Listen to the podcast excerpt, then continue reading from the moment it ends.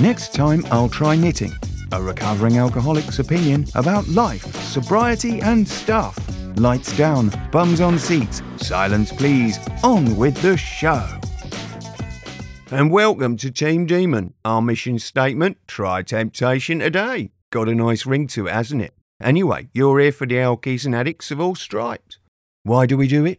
Because it's a challenge? Because we want to help old ladies cross the road? Because we're saints and great thinkers?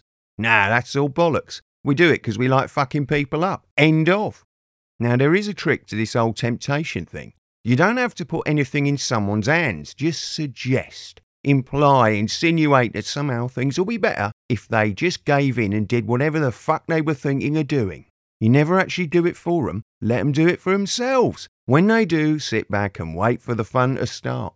Before too long, they'll be on the misery train bound for Hell Central, and we'll be there to welcome them. And then we can harvest all the tears, the grief, the self-pity and the hatred we like. In fact, if you get a proper addict, there's a lifetime supply on tap. Lovely. What? Why do they do it? You mean give in? I don't know and I don't care. We're Team Demon, and we got to do one thing above all else. We're here to maximise the misery, discord and friction in the world and enjoy the chaos. Well, that's several things, but you get the idea. Don't bother with the detail, just focus on the misery, that's what I say.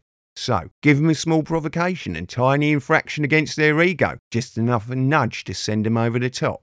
Don't take much with the average alkie or addict for that matter, and when they're off for years, maybe for life. Sometimes you'll think it's all too easy, but then bam, the fuckers get clean and sober. They're reformed characters and all that. Anyway, that's where the customer service comes in. Just keep hanging around, checking on your pet addict from time to time. Give them a nudge when they least expect them. Blindside them. Wait until they're in a bit of a mood. Then pounce. Make the big suggestion. Why not take some of this? Drink some of that. Be a little bit naughty. It'll only be one night. Then you can get back to normal living.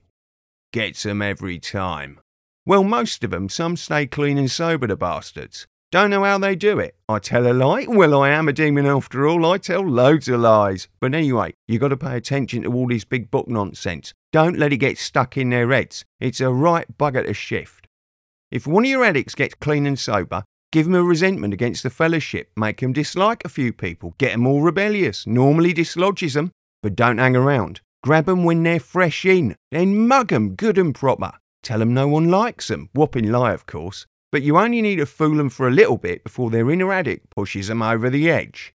And if all else fails, put someone attractive in their path. They're suckers for a bit of romance or money. They fall for that one every time. The money or the honey, as they say up there on Earth.